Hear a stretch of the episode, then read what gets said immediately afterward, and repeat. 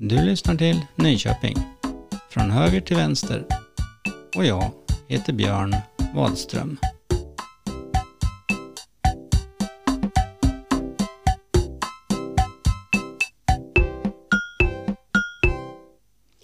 Ja, hej igen.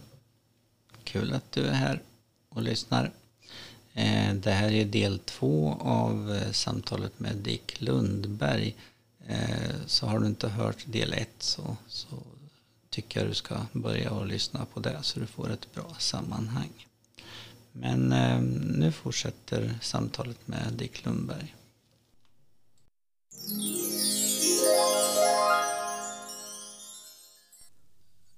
egentligen borde jag, där 2003, istället för att kasta in handduken där, fast det är ju svårt att styra sånt där va, med depressioner och grejer, men istället för att kasta in handduken så borde jag ha tuffat på där. Men när vi startade Dikotomi 2010, då var jag pepp som tusan och jag kämpade verkligen för, satt och skickade brev till eh, tv och radio och jag skickade brev till festivaler och sånt för att vi skulle för att försöka få ut mig och mitt band. Och då vet jag att jag kämpade för att nu jävlar, nu tar jag tag i det här liksom med musikkarriären igen. Va? Eh, och jag satt och byggde hemsida och, och fick tag på en distributör så att jag skulle få ut plattorna på CD-ON och sånt här. Va? Och jag la en halv förmögenhet på att pressa CD-skivor. Och det fanns fortfarande skivaffärer på den tiden. Skivlagret fick jag kontakt med så att vi gjorde så här eh, skivbutiksturné och då fick vi sålt rätt mycket plattor faktiskt på det när vi, när vi åkte runt och visade oss i, i skivbutikerna. Så att det var lite på gång där ett tag. Men sen, är ju, för sen bytte jag jobb och började jobba heltid. Och så hade jag festivalen ute i Nävekvarn. Jag hade företaget och teater. Och, och någonstans så blev det, där, blev det där för mycket allting. Och jag dök igen. Och det var lite på det planet nu jag hörde av mig till de här CRS Records för att avlasta från det, från och, och, ja, marknadsföringen och utgivningar och det här så att jag bara kan spela in grejer, lämna över det till, till skivbolaget och så, och så gör han annonser och, och sånt här. Mm. Så det är en grej. En annan grej är att jag jag råkade bli indragen i det här bandet Solidariteten av en händelse och det var Patrik Renfors som, som jag jobbar med i Oxelösund som, som liksom snackade runt med mig skulle ta och testa och spela lite ihop. Va? Och sen blev det, bara, blev det bara mer och mer att vi gjorde låtar ihop. Skrev låtar ihop, vi spelade in låtar ihop och sen hade jag, hade jag ett fast band liksom. Mm. Utan att det riktigt var planerat sådär det som har hänt med solidariteten också det att där, där finns det också personer i och kring där solidariteten som är, som är ganska drivande. Så att när jag har en svacka så händer det saker i alla fall. Mm. Och därför tror jag, för jag har märkt ett uppsving med min musik senare åren. Och det har dels varit tack vare solidariteten, att jag har folk omkring mig i det och dels eh, CRS Records tror jag.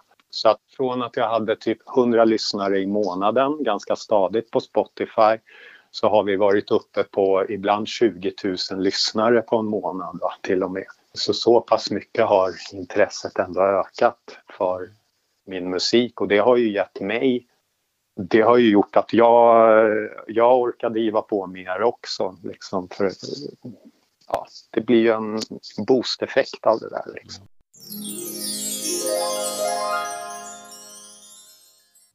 Och det är ju både och för mig för att på ett sätt så gillar jag att ha kontroll också men nu har jag släppt ifrån mig kontrollen både med låtskrivande och med instrumenten som du säger och det gör ju att, att, det här, att, att solidariteten har hittat ett sound som jag inte hade kunnat skapa själv. Och när jag lyssnar på de låtarna så, så kan jag slås av fan vad bra det här är. Liksom, vilka jävla låtar vi har gjort. Och, och det märks också på på spelningarna med solidariteten. Att vi får liksom röj och allsång på ett annat sätt.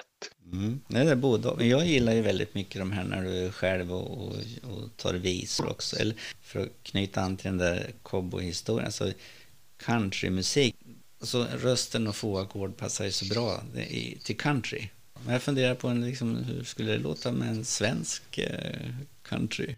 Det där har jag faktiskt på min att göra-lista. Okay. Eh, jag ska göra en countryplatta och det kommer, att, det kommer förmodligen att ske ganska snart för jag har den snurrandes i huvudet här.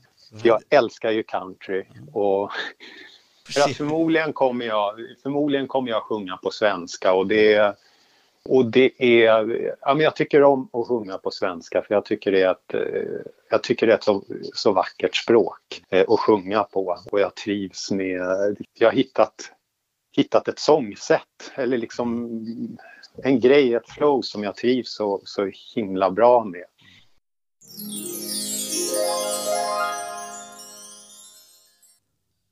Jag hade lite problem att hitta din musik först. Eh, du var inte på Spotify och inte på Youtube utan du var på något annat ställe, vad det nu hette. Jag använder flera eh, olika plattformar så att dels ger jag ut mycket via distributörer som postar vidare till iTunes och Spotify och allt det här. Mm. Men, men, men, sen har jag ju också, det, det, är säkert Soundcloud du tänker på. Ja, just det, så heter det. Så heter det. Och där har jag ju lite friare att jag kan posta en låt som kommer upp direkt. Eh, lägger jag ut något som ska ut på Spotify, ja då, då ska jag helst lägga ut en månad i förväg och bestämma releasedatum och det blir och så upptäcker jag kanske när jag har skickat iväg filerna, fan där var en grej jag skulle ha fixat till liksom. Och då är det för sent, då, då är det bara att gilla läget. Sen har jag också Bandcamp. Så att eh, rotar man runt på min, på min Bandcamp-sida och min Soundcloud-sida så kommer man hitta grejer som inte finns utgivna någon annanstans. Mm. Du skrev någonstans att du hade fått så var det 146 kronor eller vad jag hade skrivit från Spotify. Ja. Och då var det mycket spelningar. Och då, hade du, då var det någonting om att du måste registreras. Det var en massa byråkrati kring också. Det finns någonting som heter ISRC-nummer det är liksom koden för en, en inspelning så att de här systemen ska känna igen rätt inspelning på något vis. Va? STIM ska ju matcha. När verk framförs offentligt så jobbar ju STIM på att matcha det så att man, så att man får sina pengar. Men de uppmanar också till att skicka gärna in de här ISRC-numren för då har vi lättare att matcha. Och det jag upptäckte med det där för vi hade låtar som var spelade 80 000, 100 000 gånger och de var inte ens listade i STIM-avräkningen sen. Så då skickade jag in en lång lista på ISRC-nummer till STIM och sen har jag, fått, har jag lyckats. Men det är ju fortfarande småpengar. va? så att från början fanns det inga intäkter alls från Youtube eller, eller Spotify eller väldigt lite och sen har man, har man liksom suttit och, och förhandlat upp det här då. Och musikernas vägnar. Mm. En spelning på Spotify tror jag ger, kan det vara 0,2 eller 0,3 öre per lyssning i stimpengar eller någonting sånt där. Så mm. Och det måste upp i sådana volymer för att det överhuvudtaget ska märkas. Va? Och det är ju det som är lite dilemmat för musiker idag. För det är ju lättare än någonsin att, att släppa sin musik på Spotify och iTunes och allting och ligga bredvid Michael Jackson och Madonna. Och, men Liksom vet ingen vem du är så, så hittar ju ingen musiken för det finns ju miljontals plattor på Spotify naturligtvis.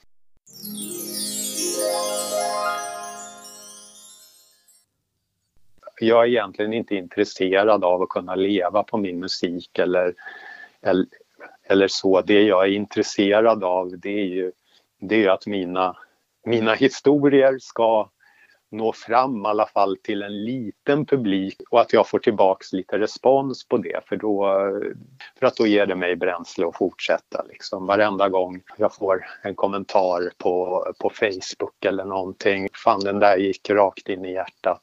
har jag fått ibland och då, mm. och då känns det så jävla bra så att det kan vara det mm. som gör att jag sätter mig i studion och spelar in en ny låt sen. Ja, jo. Nej, för det var det jag tänkte lite, de här berättelserna. De, de, de, du sa någonstans att de bara, det bara väller upp ord i det som måste ut från vänster. Så här. Och det här har jag funderat mycket på, det här man, hur vi kommunicerar med världen, det som är i oss själva. Alltså om du förstår. Men musik måste ju vara ett underbart sätt alltså att, att kunna skriva text och göra musik och så få ut den där bilden man har inom sig just då. Jag har fastnat just för eh, den här låtskrivargrejen för att det är inte bara text utan jag kan, jag kan liksom jag kan klä det med toner så att, och, det, och det ger den där extra dimensionen. Jag gillar ju att skriva poesi också ibland. Nu har det inte blivit så mycket men det är väl, att, det är väl också att där har jag inget forum att jag har ingen bokkontrakt eller någonting sånt där. Så att dikterna blir ju mer, ja jag kanske postar en dikt på Facebook och så eh, får jag tre likes liksom och, och sådär. Det blir inte samma, samma respons på det.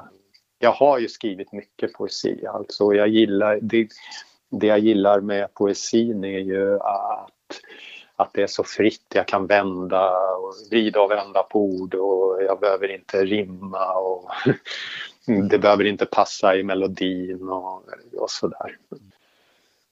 Ibland har jag ju tänkt att, att jag ska ge ut någon diktbok eller, eller så men det, det blir inte av helt enkelt. Mm.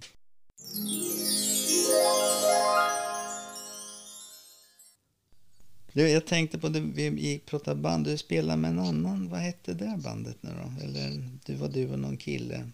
Ja, jag har Dick Lundberg och Misstro. Ja, Misstro hette det, så ja.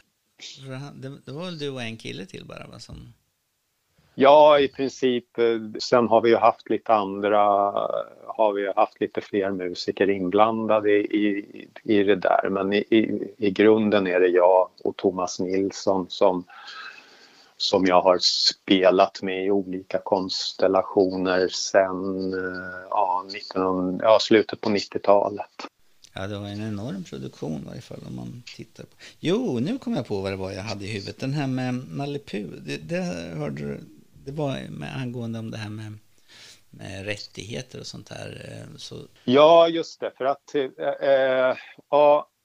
A. Miln och Eh, Bertolt Brecht. De gick bägge bort 1956 mm. och som reglerna är i Sverige ska en upphovsman eh, ha varit avliden i 70 år, eh, mer, än, mer än 70 år, då då faller det ut ur copyright-systemet så att säga. Så att, då, mm. så att då är verken fria efter det. Och jag, och jag är ju hemskt förtjust i att jobba med, jobba med fria verk och det är ju på det planet vi har satt upp Trollkaren från Os och eh, Alice i Underlandet och sådana där grejer för att i alla fall böckerna, böckerna är fria. Va? mm. eh, originalböckerna. Mm. Sen kan det ju finnas översättningar och sånt som eh, där översättaren fortfarande har copyright. Så det där får man ju hålla koll på. Men, eh, och jag älskar just det här med, just det med fria verk och klassiker. För det finns så mycket Även om man kan tycka, ja men ska du berätta den där gamla historien igen, den har ju berättats om och om och om, om igen. Fast varje gång du tar en historia och gör en scenföreställning så berättar du ju berättar du en ny historia mm. utifrån de skådespelarna och utifrån vilken, hur man ramar in berättelsen och vad man, och vad man lyfter upp och, och vad man lägger fokus på. Och så kan ju jag också gå in och redigera. Men mm. eh, ändå ändra med varsam hand och berätta en ny historia. Men ändå samma, fast i ett nytt ljus. Mm. Men det där är väl berättelsens funktion, alltså egentligen. Om vi, om vi tittar innan vi hade, om vi backar till stenåldern eller något sånt där långt. Alltså när man, man berättade att det här har farfar gjort, det här har farfars far gjort. Alltså man, man, man överförde ju både kunskap och känslor och bilder genom berättelsen, alltså långt, långt fram till böckerna börjar komma här sent i människans utveckling. Då. Så att, annars skulle vi vara ganska korkade människor om vi inte, om vi inte hade berättelserna med oss från, från förr. Ja. Och det här är ju, eh, om man ska gå tillbaks till det här religionsvetenskapen, det var ju så här märker jag när man, när man liksom går in och tittar på gamla textfynd och, och, och så här så är ju inte de, de är ju inte identiska. Va? Eh, utan så, så har det naturligtvis varit i, i Bibelns barndom också, att de här historierna har berättats. Så de har, får man ju räkna med att det, att det har förändrats lite efterhand. Så där. Man, ja, man lever en myt, man berättar på ett nytt sätt. Och, och då kanske en del skulle påstå, jaha, men då, då, har, då har originalberättelsen förvanskats. Och det tycker inte jag, utan då, jag tycker mer att man när man berättar en historia i en ny tid måste man ju knyta an till den, till den tiden och då, då måste man förädla historierna. Det är, inte, det är mer så jag tänker. Man, man har lärt sig nya saker, man, man förädlar liksom. Mm. Jag får mer en bild av så här, du vet, årsringarna i träd på något vis. Sådär, liksom. Grundberätt ja, grundberättelsen är där och så kommer de här generationernas berättelse om samma berättelse i ringar runt omkring. Det ska bli kul om fem år då att se Nalle. Han gillar jag. Ja.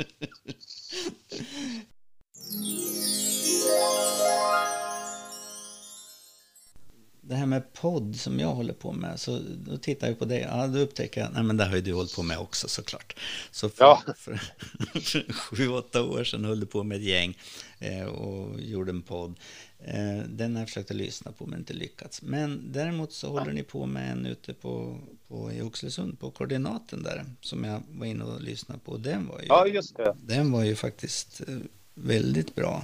Nu ska vi se vad den hette då. Det har jag glömt här. Litteraturväven. Litteraturväven, ja. Ja, ja, den, den, tycker jag är, den var bra. Alltså just det här med, med en, eh, ska vi säga, beskriva en, om jag fattar rätt, man beskriver en författare eh, mm. fast i en form av en historia så att den blir åtkomlig. Eh, ja, just det. Det, det är ju ett kunskapsspridande också mitt i alltihopa. Ja, det är. Han är ju underbar, min, min kollega där, Jonas, som, som jobbar med det där. Mm. Han eh, fantastisk fingertoppskänsla för det där. Va? Och så jäkla snyggt berättande så jag, så jag får ju manus från honom och sitter och läser in, mm. in då så har han eh, rödmarkerat. Jätteroligt! Mm. Sånt där skulle jag vilja göra mer av. Det är ju, skulle jag drömma om någon karriär för framtiden så skulle det vara kanske ja, men läsa, in, läsa in text eller, eller göra röster till göra röster till filmer och sånt hade också varit superskoj. Du får ringa upp Storytel och bli inläsare på, på böcker. Ja, men faktiskt. ja. Det, det skulle jag kunna tänka mig. Så ja, nu har jag ju jobb så jag klarar mig. Men... Ja. Vad, vad, är den senaste, liksom, vad är den senaste eh, sången eller som du, som du hållit på med nu? Vilken är det? Det allra senaste är en video och en låt jag gjorde som bara finns på Youtube som heter Sök ljuset igen, tror jag. Och den, eh, det var en sån där eh, berättelse som bara dök in, eller som, som dök in i, i mig och krävde att få bli berättad. Va? Så att då, ja, jag gjorde en inspelning fort och jag gjorde en video fort för att, för att liksom, ja men det här vill jag berätta nu. Jag vill inte, jag vill liksom inte vänta en, en månad på eh, skick, först skicka det till skivbolaget och sen ska skivbolaget skicka det vidare till Spotify och ja, så tar det tar en hel månad. Liksom. Mm. Så nu har jag fått den ur systemet. Den kommer ut på skiva också på, på Spotify och sånt. Det, det blir lite den som, som stora, stora band så där. De, de ger sig ut i någon, på några klubbar så där och provspelar först. Så här. Eh, och sen när de ser vad publiken tycker och sådär, då, då framför de den offentligt. Alltså, fast allt är ju offentligt i den här digitala världen vi lever i nu. Men, men, eh, ja, det blir ju det. Och det virus som, som drar runt också så har ju väldigt mycket, väldigt mycket kultur som annars skedde på scenerna har ju flyttat ut på, ut på internet. Så nu i praktiken går det ju inte att testa grejer för en liten publik längre utan mm. då får man lägga ut det på, på nätet för att någon ska se överhuvudtaget.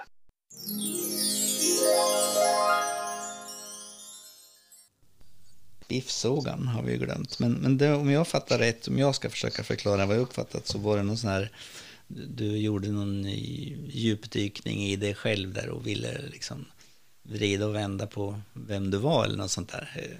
Har jag uppfattat det rätt då ungefär?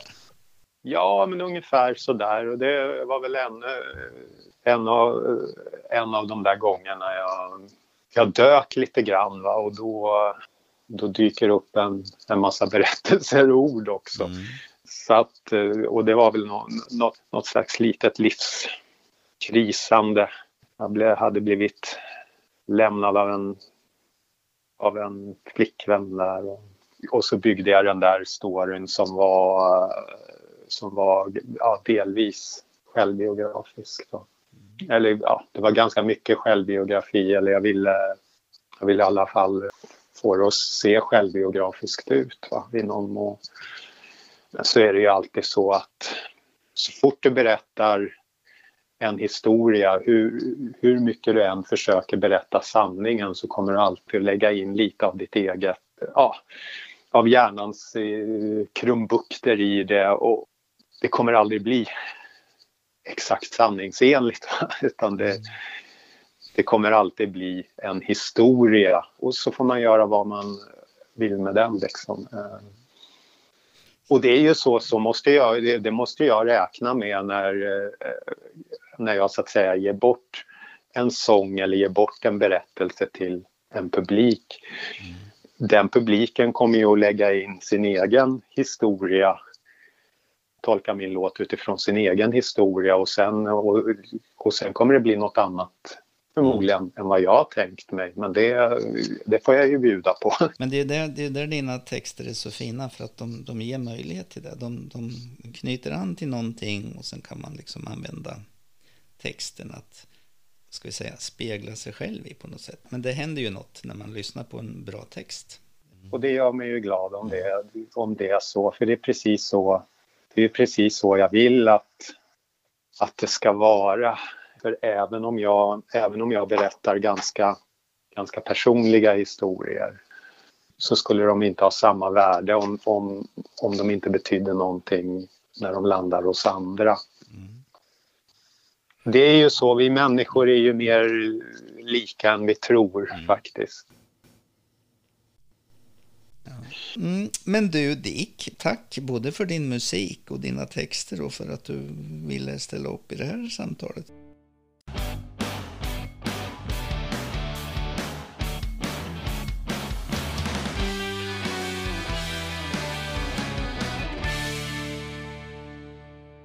Ja, det var en timme med Dick Lundberg.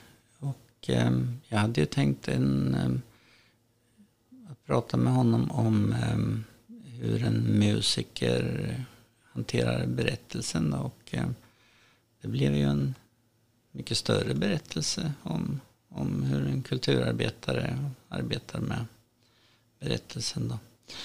Ehm, det finns väldigt, väldigt mycket material för Dick Lundberg har ju producerat enorma mängder. Så att det är som en guldgruva som bara ligger där för att gräva ur. Jag kan ju också rekommendera den där eh, litteraturväven som den heter, den podden. Den, den är också väldigt intressant om någon nu vill hitta fler poddar. Kul att du var här och lyssnade på dagens avsnitt. Ja, det var i alla fall kul. På Facebook så finns gruppen Nyköping från höger till vänster. Där lägger jag upp lite bilder och länkar som har anknytning till varje avsnitt. Och du kan prata om dagens avsnitt eller ta upp något du tycker vi borde prata om.